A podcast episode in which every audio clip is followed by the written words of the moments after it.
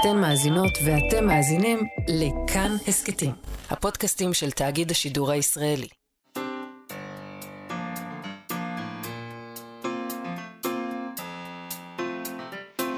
מה שכרוך עם יובל אביבי ומאיה קסלר. שלום, צהריים טובים, אנחנו מה שכרוך, מגזין הספרות היומי בכאן תרבות. ניתן להאזין לתוכנית ב-מאה וארבע נקודה תשע ו-מאה וחמש נקודה שלוש אף אם, וגם ביישומון של כאן או באתר של כאן, בשלל יישומוני העסקתים השונים. תוהה מתי אני אצליח להגיד את זה זורם, שלל יישומוני, פעם אחת. עורכת התוכנית שלנו היא נעה בן הגיא, על הביצוע הטכני דימה קרנצ'וב, שלום לכם. מה יעשה לה? חזרת מחופשתך, זה היה... כבר דאגתי. הנה אני פה, שנה טובה לך. שנה טובה. שנה טובה למאזינות. תוכנית ראשונה לשנה זו. נכון מאוד, היית חייב. נכון. טוב, אז אנחנו עדיין באווירה של סיכום שנה, אמנם עשית את זה קצת בלעדיי, אבל אני לא מוכנה לוותר. ביום הראשון של השנה החדשה, בכל זאת אפשר עוד לסכם, אנחנו נדבר היום עם גיא בן נון, מנכ"ל אתר עברית, שם מוכרים בעיקר ספרים דיגיטליים, אנחנו מכירים אותם ככה, אבל אפשר לקנות שם גם מסתבר ספרים מודפסים וגם ספרים קוליים. אנחנו נדבר איתו על רשימות רבי המחר שלהם ועל רשימות הספרים המדורגים ביותר. יש הבדל בין הדבר הזה. המדורגים ביותר ורבי המחר. קונים אבל לא מדרגים, ומדרגים אבל לא קונים. אני אגיד לך משהו. אתה מדרג, נגיד שאתה... אני גם לא. בחיים לא מדרגת. יש אנשים שאפילו... יש לי כמה חברים צעירים, אני יכולה לחשוב על אחד מהם באופן מאוד מאוד ספציפי, שהם מתלוננים עליי שאני לא עושה להם לייקים על כל מיני דברים. כן, זה לא... עכשיו, זה לא שאני לא עושה לייק באיזה קטע כזה שאני לא רוצה לעשות. אני קראתי מה שהבן הזה כתב, זה לא אומר תודה שלי. לפעמים אני יכולה להגיב, זאת אומרת, לא יכולה להגיב בלי לעשות לייק. להגיב בלי לייק זה באמת. למה? זה פופה מטורף. אז מאזינות יקרות, רק שתדעו שלייק זה עניין, צריך לעשות לייק. אני כבר למדתי את זה, אני עושה לייק באימה. אם מישהו לא עושה לייק? זה פאסיב אגרסיב. זה פאסיב אגרסיב, יפה מאוד.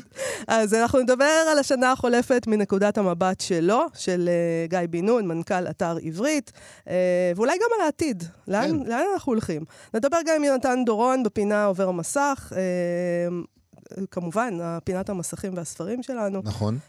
אבל אנחנו מתחילים עם משהו שהתפרסם בשבוע שעבר בעיתון הארץ, בעמוד השער, טקסט של הסופר דוד גרוסמן, תחת הכותרת כאוס. כן, זה היה מוזר, נכון? לראות את זה על המודפס. זה היה דרמטי. כותרת כזאת שכולה מילה אחת. רק מילה אחת, כאוס. זה היה שער מאוד יפה. היה הרבה לבן מסביב למילה הזאת. נכון. ללא ספק בלטה. באתר... זכה מאמר לכותרת טיפה אחרת, באתר הארץ, לא תהיה דרך חזרה מהכאוס שיצר נתניהו. כך כותב דוד גרוסמן הסופר. מה שהתרחש בישראל מאז הבחירות היה לכאורה מהלך דמוקרטי חוקי, אבל בחסותו, כפי שקרה לא פעם בהיסטוריה, הוחדרו זרעים של כאוס, של תוהו ובוהו, לתוך המערכות החיוניות ביותר של מדינת ישראל. זה מה שהוא אומר.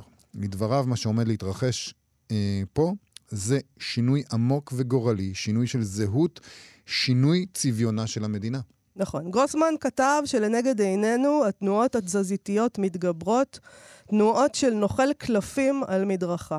אנחנו יודעים שמישהו מרמה אותנו בזה הרגע, שמישהו מקייס לא רק את כספנו, אלא את עתידנו ועתיד ילדינו, את ההוויה שרצינו ליצור כאן.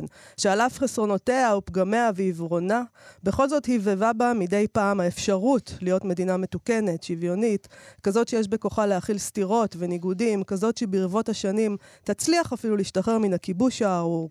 מדינה שיכולה להיות יהודית ואמונית וחילונית, הייטקית ומסורתית ודמוקרטית, וגם בית מיטיב למיעוטיה.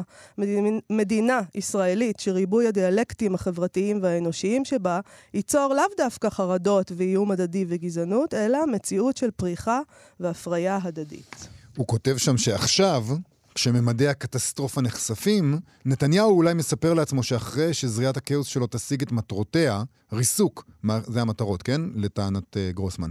ריסוק מערכת המשפט, המשטרה, החינוך וכל מה ששמאל נודף ממנו, שמאל בסמך ובמרכאות, כשם גנאי. כן. Yeah. הוא יוכל, אז נתניהו יוכל לחזור אחורה בזמן, למחוק או לעדן מעט את השקפת העולם הנחלולית התרלולית שהוא בעצמו יצר, ולשוב להתנהג באופן רציונלי, תקין, חוקי, להיות מבוגר אחראי במדינה מתוקנת. הוא עלול לגלות שמן המקום שאליו הוא הביא אותנו אין דרך חזרה. את הכאוס שהוא יצר אי אפשר יהיה לבטל וגם לא לאלף. שנות התוהו שלו חרטו כבר משהו מבהיל וממשי במציאות, בנפשם של בני האדם שחיים בה, בחיים עצמם. נכון, זה טקסט מאוד uh, נוקב של דוד גרוסמן, וגם אמיץ, בזמנים שבהם uh, רבים שותקים, uh, רבים מפחדים לדבר, ואולי הם גם מפחדים בצדק, לדיבור יש מחיר. אז אמיץ אולי בעצם פרסומו, וב, ובזה שבאמת אפשר לשלם על זה מחיר, על עצם הדיבור. עצם הדיבור ועצם הפרסום זה באמת uh, אולי אמיץ, אבל אני חייב להגיד לך שמבחינת התוכן, לא התרשמתי מי יודע מה מהטקסט הזה. אם אנחנו מתייחסים לדוד גרוסמן כהוגה דעות של מחנה השמאל, קודם כל הטקסט הזה הוא תבוסתני למדי. לא מה שהיינו מצפים מהמנהיג הרוחני של פלג לא קטן מהעם אה, להגיד, כן? מה גם שנדמה לי שאם ההיסטוריה הוכיחה משהו, זה שהצרות של מהדבר הזה לא תהיה דרך חזרה, הן תמיד הגזמה. בכלל, טקסטים כל כך נחרצים, נוטים להיות פרפורמנס אידיאולוגי יותר מאשר התוויית דרך. וזה מזכיר לי קצת, אני מצטער, טקסט נחרץ אחר של גרוסמן, שבו הוא הכריז על הקורונה כמגפה בקנה מידה תנכי. אז לא בטוח שההיסטוריה מסכימה איתו על ההצהרה ההיא, לא בטוח שהיא תסכים על ההצהרה החדשה, ואני לא חושב שזה המסר שאמור להדהד אצל אף אחד שהמדינה חשובה לו. טוב, אני, אני מאוד לא מסכימה איתך. אגב, אני מאוד מקווה שהוא טועה. גרוסמן. זאת אומרת, אני שמחה שהוא טעה לגבי הקורונה, ואני גם מקווה שהוא טועה לגבי, מש... לגבי זה. זה מצד אחד. אוקיי. Okay. אה, אני, אה, אבל אני עדיין לא מסכימה עם הדברים שאתה אומר. אני חושבת שאומנם חלק מהאתוס של השמאל, מרכז גם, הוא הציניות הזאת שאתה מפגין עכשיו פה, אבל הציניות הזאת, אני חושבת שלא הביאה אותנו רחוק. אה, אני רואה הרבה אנשים שמגיבים ככה כמוך, יובל, ברשתות החברות, החברתיות. Oh. יאללה, מה היסטריה וכל מיני כאלה. חשבתי שאני מיוחד. אתה לא מיוחד. אני חושבת שאנשים שמגיבים ככה הם אנשים שבאיזשהו אופן עמוק, אורח החיים שלהם לא מאוים במיוחד. כרגע. הם היו שמחים מאוד אם יהיו זכויות ללהט"בים ולערבים ולנשים, אבל הם לא להט"בים או ערבים או נשים, אז הם די רגועים. מה? יאללה. אני חושבת שאם שרים בממשלה מעיזים לומר שזה בסדר שרופא לא יטפל באדם שהוא הומו, זאת סיבה טובה מאוד להיסטריה. אפילו נתניהו, אגב, יצא נגד האמירה הזאת, זאת אומרת, לא שהוא חושב שזה אמירה כל כך, שהוא, שהוא מקבל אותה בשלוות נפש. יש איזו הבנה של חלק מהציבור שהגענו לקו שבר, ואם את זה הציניקנים לא מבינים, אז אני לא יודעת איך, איך עוד אפשר להסביר את זה. כאילו, אתה יודע, כשאתה שומע אמירות כאלה, אני לא חושבת שהטקסט של גרוסמן תבוסתני בכלל, אני חושבת שהוא נוקב, אני חושבת שהוא אמיץ, אני חושבת שהוא מסתכן, ואני חושבת שהוא מדבר ישירות אל ראש הממשלה נתניהו, הוא אומר לו, אתה לא תיכנס להיסטוריה באופן שבו אתה חושב שתיכנס אליה. אני לא חושבת שיש משהו תבוסתני בטקסט הזה, זה טקסט של מאבק. כמו כן, אני רוצה להגיד לך שגרוסמן הוא לא מנהיג רוחני. להציע שהוא מנהיג רוחני, זה פאטוס יותר גדול מהפאטוס שבו אתה מאשים את גרוסמן. גרוסמן הוא סופר. פשוט מאוד. תשמע, בוא נגיד שלא שמענו סופרים רבים אחרים מתבטאים בעניין. להפך. או סופרות. להפך, לפעמים כשרוצים, כשמבקשים מאנשים להגיב. אנשים לפעמים לא מעוניינים, אומרים לנו, אל תדברו איתנו על זה. אני לא בן אדם פוליטי, אני לא רוצה, ולפעמים גם אומרים, אנחנו מפחדים, אנחנו לא רוצים לדבר. אנשים מפחדים, נכון? אנחנו עוד מעט נשמע, נקרא עוד טקסט של סופר. בידיעות אחרונות התפרסם טקסט אמיץ. של אשכול נבו, עצם הפרסום הוא אמיץ. נכון. עוד מעט אנחנו נקרא גם אותו. יש משהו אבסורדי, אני חושבת, בזה שאנחנו אומרים, הרבה פעמים, כמו שעכשיו אנחנו אומרים, למה לא שומעים את הסופרות והסופרים, ולמה הם מפחדים, וכל מיני כאלה, ואז כשהם משמיעים את קולם, כמו גרוסמן, אז יש לנו ביקורת ספרות על הטקסטים שלהם, הטקסט. ועל הפאטוס. אני לא חושבת שזה הזמן לביקורת ספרות מהסוג הזה. אז בואי באמת נדבר רגע, נקרא את הטקסט שאשכול נבו פרסם בידיעות אחרונות, שהכותרת שלו זה להיאבק בממשלה עד שתיפול. הוא כותב כך, אני כותב את הדברים הבאים בדאגה, בחס, בתחושה חזקה שזאת לא העת לשתוק. נאשם בפלילים, עבריין מורשע ואסיר לשעבר מקימים ממשלה. מיד מסמנים כמטרה את מערכת אכיפת החוק, כדי להחליש אותה, לסרס אותה ולמנוע ממנה כל אפשרות לעצור את האנרכיה שבדעתם לחולל. זה לא קורה ברפובליקת בננות בדרום דרום אמריקאית, זה קורה כאן, מול העיניים שלנו, ואסור לשתוק על זה. Uh, הוא כותב ברוב שנות חיי, מלבד תקופות קצרות, הנהיגו את המדינה ראשי הליכוד, היו ממשלות ליכוד טובות יותר, יותר, טובות פחות, אבל הממשלה הזו, הוא אומר, היא בכלל לא ממשלת ליכוד, ואפילו לא ממשלת ימין על מלא. אתמול, הוא כותב את זה ביום שישי, אתמול הושבעה בכנסת הממשלה האנטי-ישראלית הראשונה, ככה הוא מכנה אותה. ברית פוליטית צינית שכל מטרתה קידום האינטרסים האישיים של ראשה במחיר ריסוק הערכים הישראלים, כפי שגדלנו עליהם וכפי שנוסחו במגילת העצמאות. הוא אומר, נכון, הממשלה הזאת נבחרה בבחירות דמוקרטיות שבהן הושג רוב קטן, אבל בקווי היסוד שלה ובפעולות שהיא מתכננת, היא ממשלת מיעוט לכל דבר. רוב הישראלים לא אוהבים שמשתלחים ברמת גל, ושמשפילים את מפכ"ל המשטרה. רוב הישראלים רוצים צביון יהודי למדינה, אבל לא רוצים כפייה דתית. רוב הישראלים רואים בחרדים חלק בלתי נפרד מהחברה, אבל לא תומכים בהשתמטות, בהשתמטות שלהם מצה"ל ובסירוב שלהם ללימודי ליבה. רוב הישראלים מתנגדים לטיפולי המרה. רוב הישראלים סולדים מרשימות שחורות. רוב הישראלים רוצים ביטחון, אבל לא במחיר של הקמת מיליציות פרטיות. רוב הישראלים לא אוהבים שעושים קומבינות על חשבונם, שמתייחסים אליהם כמו פריירים ושמסיתים אותם זה כנגד זה. רוב הישראלים לא חושבים שציונות משמעותה גזענות. רוב הישראלים רוצים שתהיה פה מדינת חוק שבה בית המשפט מגן על החלשים, ולא מדינה חשוכה שבה השלטון יכול להתאמר באזרחים ללא מפריע.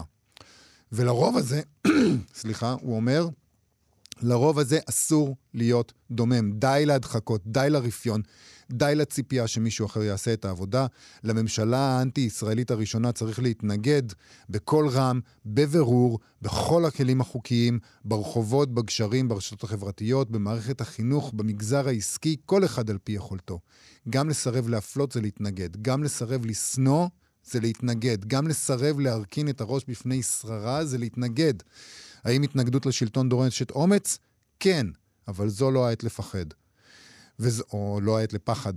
זאת גם לא העת לוויכוחים בין ימין ושמאל. ההבחנה הזאת לא חשובה כשהמדינה על סף תהום. מצביעי ליכוד ואנשי הציונות הדתית שמאמינים בערכי מגילת העצמאות ושרוצים לגדל את הילדים שלהם במדינה דמוקרטית, צריכים לקחת חלק במחאה הזו, לעמוד בשורות הראשונות שלה.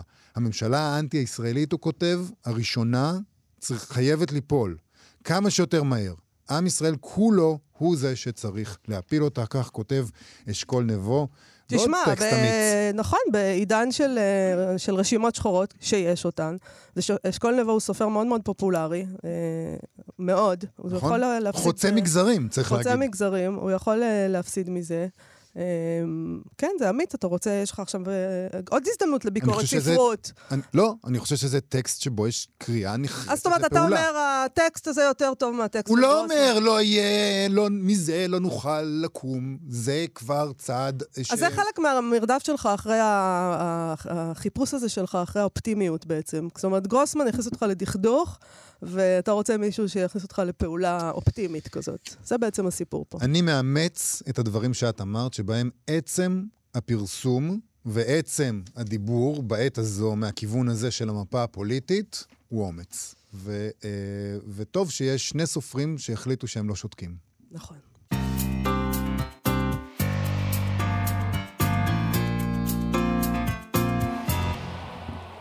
מה שכרוך בכאן תרבות, חזרנו. Happy New Year. Happy New Year, כן. לפי מה שמוצג באתר אה, עברית, כן. ספר המקור הנמכר ביותר אה, בשנה החולפת הוא הספר האדום של אסף אינברי. אוקיי? זה מספר אחת. נומר אונו. נומר אונו. אני לא יודע למה. החלטתי שזה השלב לשלוף... את האיטלקית שלך. כל האיטלקית שלי. כן, אוקיי. אז הספר האדום של אסף אינברי מספר אחת, אחריו לפי הסדר. רילוקיישן של איילת גונדר גושן, רוזנפלד של מאיה קסלר, מותרות של אייל מישאלי, הטיטניק טובעת אבל הבופה פתוח של לילך וולך, כלי ברק של דריה שואלי, ביוטופ של אורלי קסטלבלום, שיחה טובה של דוקטור עדה זאבי, אין מקום כזה של שפרה קורנפלד, כתב כמויות של ורד גל'ון, פי שניים של רביטל ויטלזון, חג המשק של שני הדר, וחיים של גאיל הרבן. לא סתם, אני פשוט הקראתי עכשיו רשימה, אפשר לקלוט מה קורה כאן ברשימה הזאת, זה אה, רשימה שאומנם בראשה עומד גבר, כי ככה אנחנו רגילות, אבל אחר כך כולן נשים, מזל שיש גבר בראש, אחרת לא היינו יודעות לאן ללכת. הספר הבא שכתב גבר, חוץ מהמקום הזה הראשון, הוא מגיע רק במקום ה-שמונה עשרה, השתקן של ארי ליברמן, שהיה גם מועמד עכשיו לספיר. נכון. בכלל, סיכומי השנה של אתר עברית, ששם נמכרים ספרים דיגיטליים בעיקר, אבל גם, אבל גם ספרים מודפסים וגם קולים. הסיכומים שם מאוד מעניינים. כדי לדבר עליהם ועל עוד כמה דברים, הזמנו את מנכ"ל האתר, גיא בן נון. נשמע קצת על השנה החולפת ועל העתיד גם. שלום גיא בן נון. אהלן. צהריים טובים. צהריים טובים. בוא נתחיל עם העניין הזה שזה כל, כולם נשים. מה זה אומר בעיניך שהספרים אה, שנמכרים הם ספרים שכתבו נשים, אולי בגלל שרק נשים קורות? זה חייב, היה שם גם מאיר שלב, אבל בסדר, נוותר. אנחנו נלך עם הפרדיגמה הזאת. איפה מופיע מאיר שלב? אנחנו חיפשנו אותו באתר. דווקא הוא היה בין הראשונים, מקום שני מהדוחות שהוצאתי. אנחנו פשוט הלכנו לאתר שלכם, ועשינו לעשות ספרות מקור לפי הנמכרים ביותר, וזה מה שראינו שם. אולי זה רק בדיגיטלי. יכול להיות שיש הבדלים, שהוא נמכר יותר במודפס? כן, יכול להיות שזה מעורב, אבל זה לא קריטי. אבל לא משנה, התמה שלכם היא נכונה, ו... יש יותר נשים שכותבות, ויש יותר נשים שקורות, ובכלל, נשים הם הדבר הנכון. נשים שולטות, לא, אבל אני באמת מעניין אותי, אם אתה יכול, אם יש פילוח כזה שאתה יכול להגיד, כמה נשים, באחוזים לפחות, מה אחוז הנשים שקורות ספרים באתר עברית, מה אחוז הגברים, איך זה מתחלק? אז אנחנו באמת, כאילו, פעם ניסינו לאפיין את מי הלקוחה הממוצע שלנו, והיא אישה, והיא בסביבות בין גיל ארבעים לחמישים, זה היה כאילו המג'וריטי בתוך עברית, בערך אנחנו מדברים על שישים אחוז נשים שקורות, לעומת ארבעים אחוז גברים, זה בעברית, והקהל גם יותר בוגר מגיל ארבעים צפון הזה, המסה הקריטית, גם אנשים מאוד מאוד מבוגרים קוראים אצלנו. כן, יש ואתה מגברים. יכול להגיד מה החלוקה, נגיד בשנה החולפת, אנחנו בענייני סיכומי שנה, איך אנחנו נראים מבחינת המעבר בין, לספרים דיגיטליים, מספרים מודפסים? אתם הרי חזרתם למכור ספרים מודפסים כי הבנתם מן הסתם שיש לזה ערך שוק, שצריך ביקוש. את זה, יש ביקוש, אבל מצד שני אנחנו כל הזמן שומעים שאוטוטו כבר לא יצטרכו להדפיס והכל יהיה בסדר וכולנו נסתובב עם הספרים במכשירים שלנו. דווקא בתור הפלטפורמה הדיגיטלית הגדולה בישראל, אני לא חושב שהספרים מודפסים יעלמו. הנה, אני מדבר אתכם ברדיו, והיה גם פעם דיבורים על זה שהרדיו... יעלם, חכה, תן לנו. כן, תראו, אצלנו מוכרים את כל הפורמטים, גם כל אישו, אם תרצו נרחיב עליו, גם דיגיטלי וגם מודפס. לא הלכנו אחורה, הלכנו הצידה עם הסיפור של המודפס, כי בעיניי זה לא הלכת אחורה, אבל באמת גילינו שה... קהל שלנו, קהל ש... ש... זאת אומרת, אנחנו יודעים שבישראל עדיין קוראים הרבה מאוד ספרים מודפסים, ולכן בעצם חשבנו שזה יהיה נכון, דווקא בגלל שאנחנו פלטפורמה ו... וגוף שרק ספרים מעניינים אותו ולא שום דבר אחר, שיהיה נכון שנהיה בספרים מודפסים, ובאמת אפשר להגיד, אז, אז יש כמה מגמות, אחת זה שהאונליין מתחזק באופן משמעותי, זאת אומרת, אם פעם אנשים היו הולכים לקנות ספרים בחנות, היום הם גם עושים את זה וגם... באים לאונליין לקנות ספר מודפס, וגם אנחנו רואים שהסיפור של הדיגיטלי מאוד מאוד התחזק, בעיקר בתקופת הקורונה, שאנשים קצת לא היה להם ברירה, ואז אמרו, אוקיי, בוא ננסה את זה, ואנחנו כמעט על בסיס יומי מקבלים תגובות של, וואלה, לא, לא האמנתי שזה יעניין אותי, אני רגיל הריח של הספר והכל, ופתאום ברגע שמתחברים זה הם לא חוזרים אחורה. אז אתה יודע מה החלוקה? באחוזים חילקת ל-שישים ארבעים בנשים, מודפסים לעומת... כן, כמה דיגיטלי לעומת מודפסים? הרוב אצלנו עדיין, אנחנו באזור שמונים אחוז דיגיטלי, חמישה עשר עד שבעה עשר אחוז מודפסים, ועוד שלושה עד ארבעה אחוזים, וזה הולך וצומח בחודש או חודש, של אנשים שקונים ומאזינים לספרים קוליים, ואפשר להגיד שיש גם הרבה אנשים שמשלבים, זאת אומרת, בערך עשרים וחמישה אחוז מהקהל שלנו, קהל שצורך גם מודפס וגם דיגיטלי, או גם קונה מתנות, הרי מתנות עדיין מודפס נחשב למצרך יותר נוח לקנות. אני כן אגיד עוד משהו מעניין, עוד משפט אחד על נושא הזה, שגם בנושא של המודפסים, דווקא יש פה טרנד די מטורף, זה הסיפור הזה שדווקא בנות נוער, בגילאי שתים עשרה עד שבע עשרה, כל הסיפור של הבוקטוק שכולם מדברים עליו עכשיו, אצלנו רואים את זה ממש ממש חזק, והן קונות דווקא ספרים מודפסים. האמת, יש איזה קוריוז לספר לכם על זה. אנחנו אוהבים קוריוזים. הם קונות דווקא שתים עשרה עד שבע עשרה, הם דווקא רוצות ספרים מודפסים ולא דיגיטליים, למה?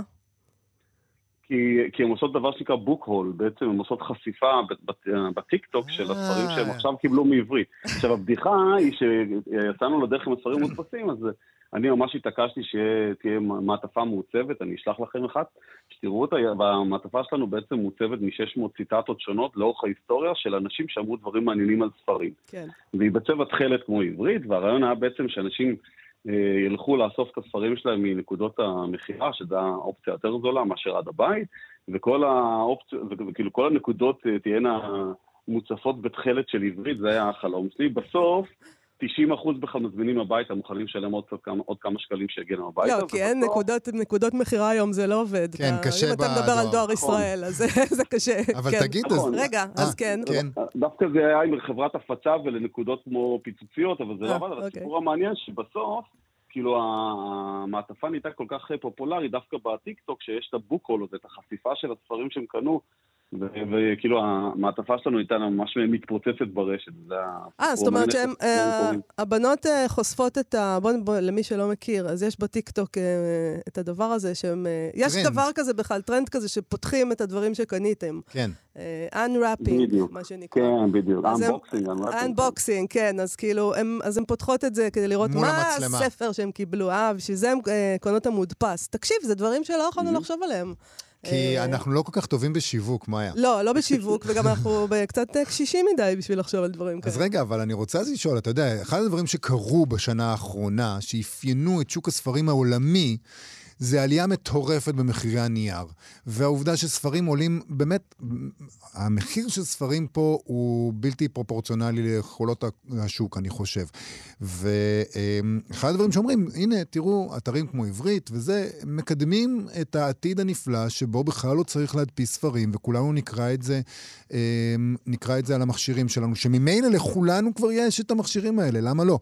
אז אתה אומר, זה לא עומד לקרות? לא יפסיקו להדפיס ספרים, לא יצילו את כל תעשי... יצילו את תעשיית הספרים וימנעו מנייר? קודם כל, אתה אמרת שהמחירים פה הם לא נורמליים, התכוונת שהם נמוכים ביחס לעולם, לא גבוהים, נכון? התכוונתי שהם גבוהים מעבר, כמו כל דבר, הם גבוהים מעבר ליכולות הקניינים. דווקא, תראה, אני חושב שבסופו של דבר, כשאתה נכנס היום לחנות ספרים פיזית, אתה רואה שהכל מבצעים כל הזמן. נכון. אני מדבר על המחיר הקטלוגי, שאתה רואה שספרים עולים מאה ועשרה שקלים, ואחר כך אתה קונה אותם בארבעה במאה. נכון, זה קצת כל הרעה החולה של הענף, שכולם מרביצים מחירים גבוהים, כי כולם יודעים שמראש יהיו מבצעים לא נורמליים. אז אני חושב שאתה נכנס לחנות באירופה, בארצות הברית, אין מבצעים כל הזמן, והמחיר הוא הרבה יותר גמיש. אז אני חושב שבפועל המחיר הצרכני הוא יותר, הוא אכן יותר נמוך מאשר בעולם, למרות שהקטלוגי גבוה. אני חושב שהסיבה שבישראל הקצב צמיחה של הדיגיטל הוא טיפה יותר איטי. אחד זה באמת כל הסיפור שבזמנו היה ארבע במאה, זאת אומרת, הטרייד-אוף של לעבור מספר מודפס לספר דיגיטלי, בגלל ש... שהמחיר הוא גבוה, הוא לא כל כך קרה ב... בישראל, בגלל שהמחירים פה בפועל בסוף מאוד נמוכים, ואני חושב שזה גם עניין של הרגל, זאת אומרת, רוב האנשים שבורחים, לא יודע אם מתוך אסקפיזם או עניין לקרוא ספר מודפס, זה זה הפינה שלהם שהם בחרו לעצב אותה באופן הזה. ואז פתאום לקרוא בספר דיגיטלי זה משהו שהוא, שהוא משנה, משנה את אורך החיים שלו, ולא בהכרח אנשים מחפשים את זה. אבל אנחנו כן רואים שכל הזמן אנשים מצטרפים. אצלנו החוויה שאנחנו הכי מכירים זה בעצם אנשים שמצליחים לציין ספר אחד מההתחלה עד הסוף, ואז הם מתמכרים לדיגיטל ומנסים. העניין הוא באמת שאין הרבה אנשים שרוצים לנסות בקצב שאנחנו מצפים שהוא יקרה, אבל לדעתי, אם אתם שואלים אותי, עשר שנים היום, לדעתי, בערך חצי מהשוק יהיה דיגיטלי, mm. כי, כי זה הולך לשם. בוא נדבר גם על ספרים קוליים, שזה בכלל איזה מין יצור שאני לא, לא קל איתו, אני לא מבינה את הדבר הזה, אבל זה קיים. יש אנשים שאוהבים את זה ככה, אני לא יודעת, זה לא מבינה איך אפשר להתרכז, וגם, כלומר, בעצם, כשבן אדם מקריא לך ספר, זה, זה, זה בא עם הפרשנות שלו, אז אני לא אוהבת, אני אוהבת mm-hmm. את הפרשנות של עצמי, אבל איך זה הולך? דרך אגב, ניסיתי להזין לספר מהפרק? כן, כן, ניסיתי, ואז, אתה יודע, אז אני יושבת, אוקיי, אז עכשיו אני, זה באוזניים שלי, אז אמרתי לעצמי, טוב, אז אני אשטוף כלים, אבל לא קורה, מה זאת אומרת? איזה מין דבר זה? דרך אגב, הפרסום הראשון שעשינו, כשעלינו מספרים קולים, זה היה בעצם להראות גבר ששוטף כלים, כמובן לא אישה, ולהגיד שבעצם בזמן ששטפת כלים, אז הזנת לה עוד שני פרקים. אבל אני לא מצליח להתרכז. אי אפשר להתרכז. אני שוטף כלים, אז עד הסוף. אני לא... טוב, אנחנו הגברים, אתה יודע. אני אגיד לכם, אני, אני, אני חסיד של ספרים דיגיטליים, והעולם הקולי נכנס אצלי בשנתיים שלוש האחרונות, גם כהכנה לקראת מה שאנחנו הולכים לעלות, וגם עכשיו שאנחנו בתוך העולם הזה. אני אספר לכם מהחוויה האישית שלי, אני לא יכול לשכב במיטה ולהזין הספר, כי המחשבות נוזדות. אני כן יכול לעשות פעילות ספורטיבית, או לנקות את הבית, זה כן אני עושה, ואני מאזין לספר, ואני מצליח, אני חושב שזה עניין סובייקטיבי. בסוף זה גם עניין אם הספר תופס אותך, ובסוף זה גם עניין אם... כאילו בסטייט אוף מיינד שלך, אם אתה, אם אתה לא רגוע ואתה מרוכז בדברים אחרים, אולי קצת יותר קשה. אני כן אגיד לכם איפה זה בעיקר מדליק, הסיפור של הספרים קוליים. שוב, זה עניין סובייקטיבי. אני כאסקפיזם פחות מאזין לאקטואליה, חשבתי שזה לא בריא לי לנפש, אז אני, אני מה שאני עושה קם בבוקר, מכין סנדוויץ' עם הילדים, אני שומע את הספר, אני יוצא עם הכלב, אני מאזין לספרים, ואז אני גם מתחיל לעשות חלוקה ביני לבין עצמי, הספרים שממש כאילו טיפה יותר חשובים לי, אז אני אקרא אותם בדיגיטלי, וספרים שאני חשוב לי לדעת מהם, אז אני אאזין להם בקולי, ואז בעצם אני מצליח לקרוא ולהאזין להרבה יותר ספרים, בעיניי זה, זה כיף אדיר. צריך להתרגל לזה אבל. כן, כן זה ממש דורש. יכול להיות שיום יום יבוא, ואנשים כבר יכירו את, ה... את האנשים שמקריאים, ויגידו, את זה אני, את זה אני לא סובל. אני... יש, יש, בטח. יש רק את הספרים שהאור קורא, אני, אני יכול... יש המלצות על המקריאים נכון. המומלצים, כן, כן, כן, כן, יש דיבור על מי טוב ומי לא נכון. טוב. טוב, וזה. בסדר.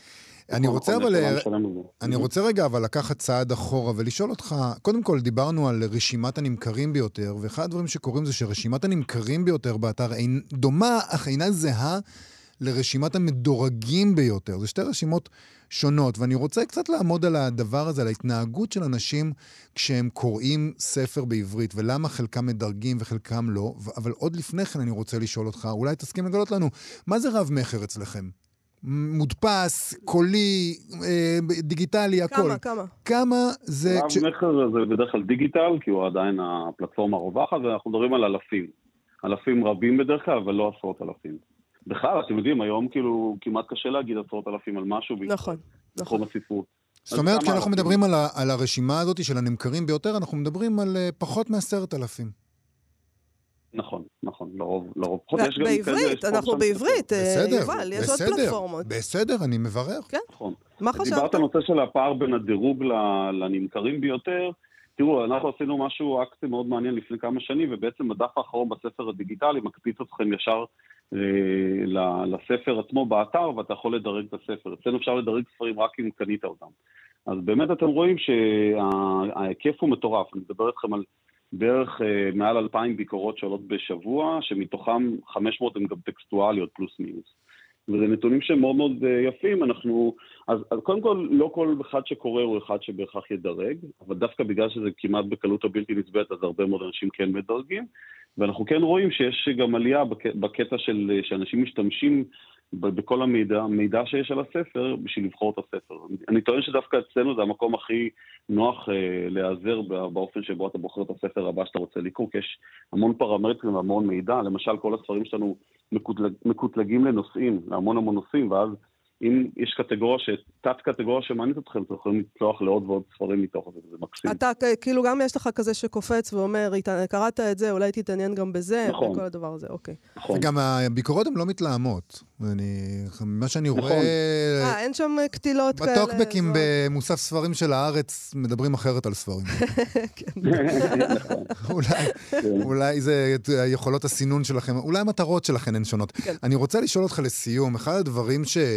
קרו במהלך השנה האחרונה, אם אנחנו צריכים לסמן את הדברים האלה, אנחנו בכל זאת שוב בסיכום, זה שהרבה מאוד אנשים, הרבה מאוד אנשים מוותרים בעצם על ההוצאות הגדולות, הרבה מאוד אנשים פונים להוצאות עצמאיות, כאלה שצריך לשלם, זה קורה לפעמים גם בהוצאות גדולות. אתה אומר את זה כאילו, זה בחירה כזאת, הם ויתרו על ההוצאות הגדולות, כן. לא, אבל הרבה מאוד, הרבה מאוד אנשים בוחרים לוותר בכלל על המודל הזה. אין שום ברירה, ההוצאות לא שמות כסף יותר על ספרים, ואם אתה רוצה להוציא ספר, אז אתה צריך לשלם. תציג את זה כמו שזה פשוט. נכון, אבל אחד הדברים שאנשים כן בוחרים ללכת להוצאה גדולה בשבילו זה הפצה. כי אתה לא יכול להגיע למדפים המבוקשים או לשולחנות המבוקשים ברשתות המבוקשות בלי שיש לך מפיץ, ובשביל זה אתה צריך להיות אחת מההוצאות הגדולות בדרך כלל. אני רוצה לשאול אותך איך המודל שלכם בכלל יכול להתמודד עם ספרות עצמאית, לעשות סינונים של משהו, סליחה ואני לא מזלזל, ספר ככה, ספר של זיכרונות משפחתיים לבין ספר ספר, ואיך, ומה אפשר לעשות עם המודל, עם הפלטפורמה שלכם? דווקא אנחנו, אני, אנחנו מתמודדים עם זה נפלא, כי אני, כשקמנו את המחלקה לפני חמש שנים, דווקא אני האמנתי שאנחנו בדיוק המקום בשביל הדבר הזה, כי, כי זה יחסית קל, יחסית זול, והפילוסופיה שלנו בנושא הזה שכל עוד הספר לא הוא עתק, אין פלגיאט, או שאין בו נעצה, אז הכל עולה. אנחנו בכלל לא עושים פילטר, ובסוף אנחנו רואים שבתהליך ברירה טבעית הדברים קורים מעצמם, אנשים שדברים שהם טובים צפים ונמכרים יותר, אנשים נותנים יותר ביקורות כמו שדיברנו קודם, ויש על זה באז, וספרים שהם פחות טובים הם נדחקים לקרן זווית. אני בכלל חושב שהיום זה, זה מתבקש, כמעט כל הוצאות הספרים גם לוקחות ספרים ממומנים, והגושפנקה הזאת שפעם היית חלק מההוצאה הולך ופוחת לדעתי, והיום אתה יכול לקחת את אותה עורכת שתערוך לך ספר גם בתור פרילנסרית לאחת ההוצאות הגדולות, וגם לקחת אותה באופן פרטי ולהוציא את הספר, להוציא ספרים מצוינים שעולים אצלנו, ואני חושב שזה בדיוק המגמה, שכאילו מי שישפוט בסופו של דבר, זה גם קורה בעולם במוזיקה, וזה קורה בהרבה מאוד מקומות, שבסוף מי שישפוט את זה זה הקהל, אם יש מוזיקה שהיא, שהיא מעניינת את הקהל, אז מישהו יהיה לה יותר האזנות בספוטיפיי, ומי שלא, אז פחות, זה אותו דבר גם קורה כאן, ודווקא פה הבשורה של עברית היא הכי אקוטית, כי המחירים ממש נגישים באזור האלף שקלים, על כל ההתעסקות שאנחנו עושים, וממירים את הספר ומעלים אותו, בסופו של דבר, אם אתה, יש לנו דוגמאות של ספרים שנמכרו באלפים, כי אנשים עשו גם עבודה נכונה ברשת. זאת אומרת שכאם בן אדם עכשיו ישב בבית וכתב מדם ליבו אה, בקובץ וורד, כמו שכולנו יכולים לעשות, והוא שכר בעצמו עורך או עורכת טובים ועריכה לשונית, ועשה את כל הדבר הזה, אבל הוא לא, אין שום הוצאה מאחוריו. יש לו קובץ וורד שעבר עריכה והגעה, והוא מוכן אה, לפרסום, הוא יכול לשלוח את זה אליכם ואתם תשימו את זה באתר? יש, כן, יש לי דוגמה אפילו ממש מאלפת, יש סופרת שקוראים לה הדס קפלן, שאפילו לא גרה בישראל, והיא הוציאה ספר שנקרא הכל בסדר הילי, הוציאה אותו לבד, היא בעצמה, אנחנו גם עזרנו לו וקידמנו אותה כמה שיכולנו, והיא מכרה מעל חמשת אלפים עותקים אצלנו.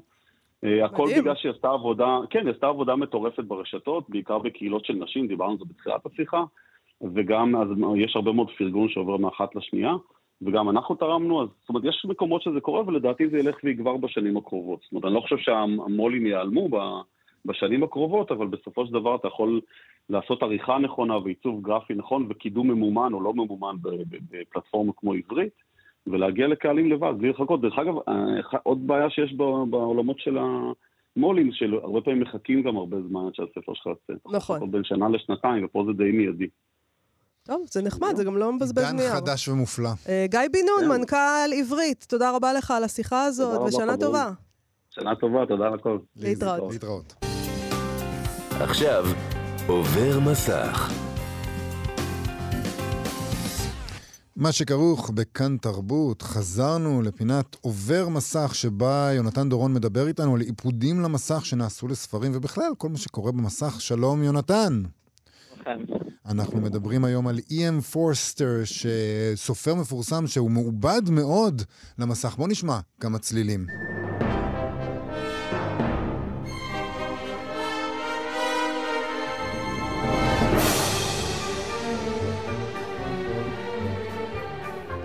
יואו, איזה תענוג!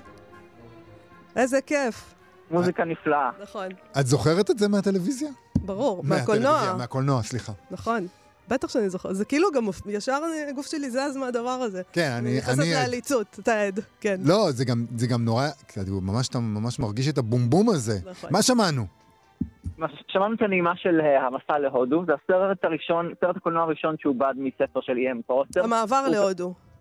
המעבר להודו, זה... הספר נקרא מסע, הסרט נקרא המעבר, והוא כתב בסך הכל שישה ספרים, וחמישה עובדו לסרטי קולנוע, ורובם מכריע מפורסמים. הראשון שבהם זה המעבר להודו, שביים דיוויד לין, שהוא במאי אדיר, דיברנו עליו, הזכרנו אותו, לא רציתי שרב, גשר הנהר קוואי, וזה סרט פחות מוצלח שלו. זה הסרט האחרון שלו, בערוב ימיו, מה שנקרא, והמוזיקה כנראה יותר מוצלחת מהסרט עצמו. אבל זה שווה את זה.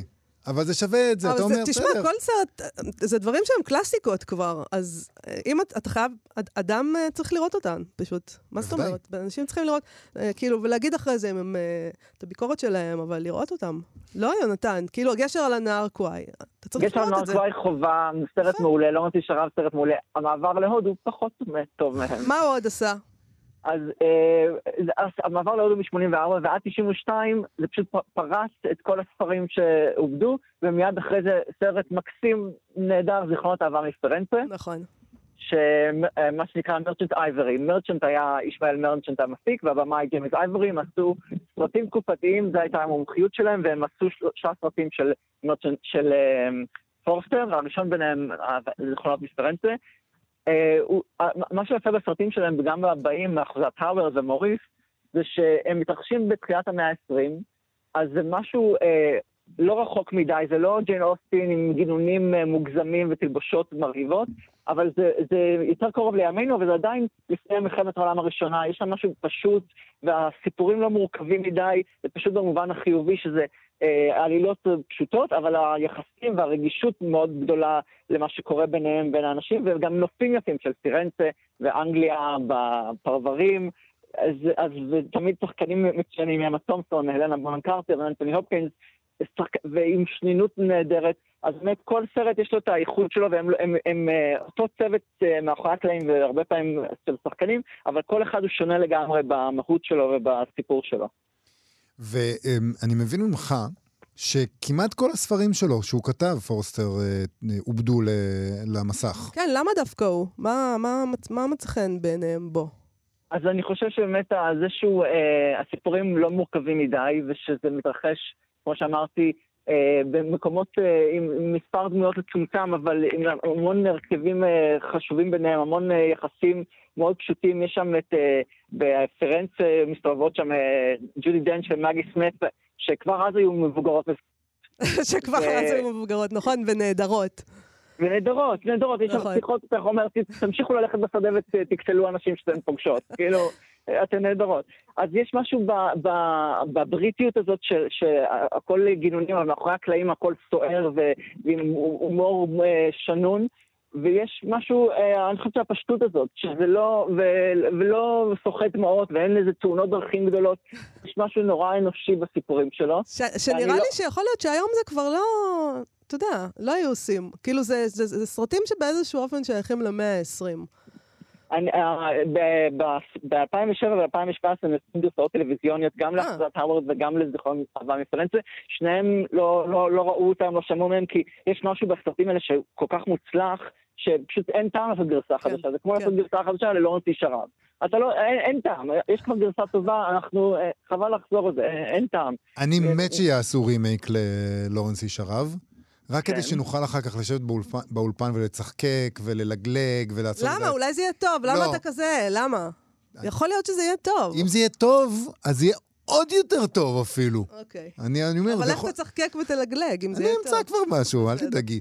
תגיד, אתה כתבת לנו שכמעט כולם, אחד מספריו לא עובד. הספר השני שלו, The Longest Journey, הוא ספר על סופר, שכנראה העלילה שם לא מספיק, לא מספיק קורה שם. זה, זה סופר, וזה, זה הספר האוטוביוגרפי ביותר שלו, והמפתיע שאפילו לא ניסו, זאת אומרת, פסחו עליו, הבינו שאולי גם אין שם מספיק סיפור אהבה, כי גם הסיפורים שהזכרנו לא במקרה הכניסו בארץ את המילה אהבה, זכרונות אהבה מפרנצה. הכל שם סביב יחסים גבר אישה, או גבר וגבר, במוריס עם יוגרנט מ-שמונים ושבע, ו- וזה ספר שהוא uh, פחות uh, נוח כנראה לאיבוד, כי הספרים שלו, uh, יש בה משהו uh, שנוח לאיבוד, שאפשר לנקות מהם בקלות את, ה- את השאריות שלא מתאימות לקולנוע. יפה מאוד. אז uh, גם uh, אנחנו יודעים שבעצם זה היום תאריך יום ההולדת של אי.אם פורסטר, נכון? נכון, נולד בראשון לראשון אלף שמונה מאות שבעים ותשע. זה די מדהים, אז uh, אנחנו מציינים גם את הדבר הזה. זה קשה, אבל כי לכולם יש תמיד הנגובר ביום הולדת שלך. כן, אבל הוא מת כבר, אז זה לא משנה. הוא מת ב-אלף תשע מאות שבעים, אז אנחנו נסתפק בדברים האלה. אני רק רוצה להגיד לך, יונתן דורון, שראיתי אתמול את רעש לבן, שנעשה על פי הספר של דון דלילו, וזה הדבר הבא שאני רוצה לדבר עליו. אז תתכונן, אולי שבוע הבא, בסדר? בסדר גמור. כן, מעניין אותי מה אתה חשבת על זה. תודה רבה לך, ושנה טובה. להתראות.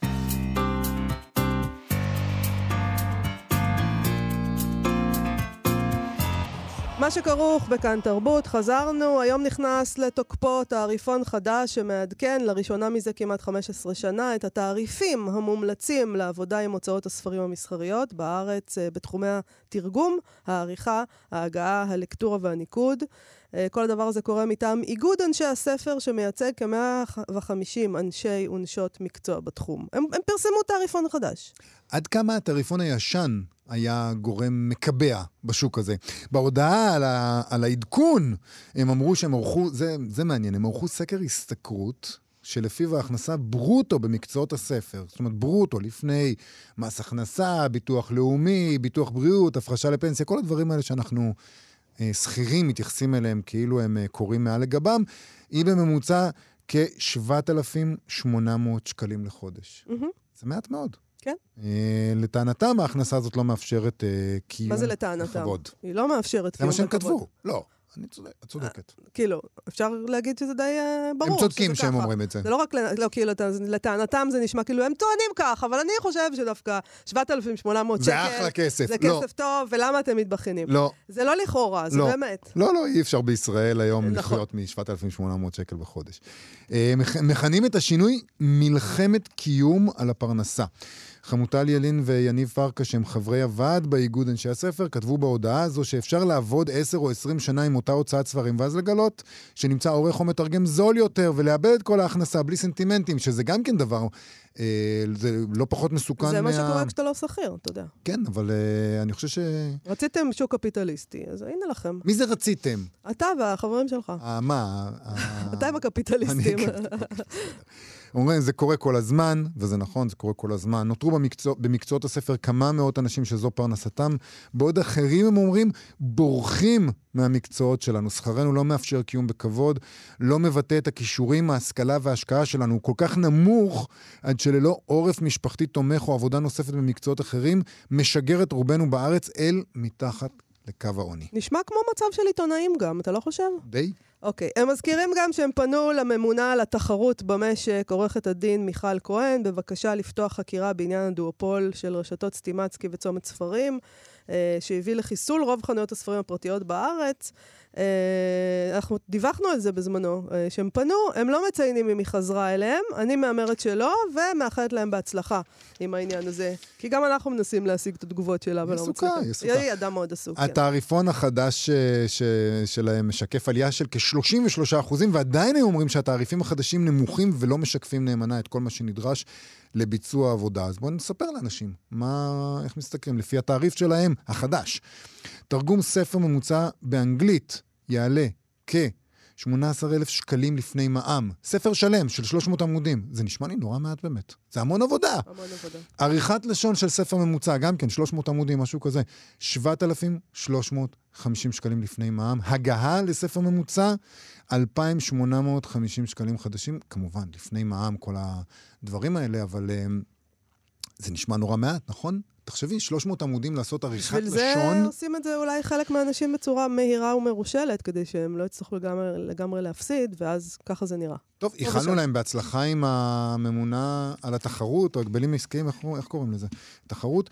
אה, בהצלחה גם עם ההוצאות, לשכנע אותם לשלם את המחירים האלה. אז זהו, אני לא חושבת שזה עניין של לשכנע את ההוצאות, אה, כדי שהתעריפון החדש יעבוד, פשוט צריך שכל העושים במלאכה יעבדו לפי התעריפון. זאת המשמעות של סולידריות, יובל, וזה מה שצריך לקרות, זה הדרך היחידה. כלומר, שלא יהיה להוצאות שום ברירה, זה התעריף, וכולם עובדים לפיו. ואני מקווה בשבילם שזה אכן מה שיקרה. איחולי שנה חדשה עם התעריפון החדש לכל העוסקים במלאכה. נכון, ובכלל, שנה טובה לכל המאזינות והמאזינים. עד כאן התוכנית שלנו להיום. תודה רבה לעורכת התוכנית נעה בן הגיא ולדימה קרנצ'וב שהיה לביצוע הטכני. אנחנו נהיה פה שוב מחר. כן. אלא איפה? פה. פה. להתראות.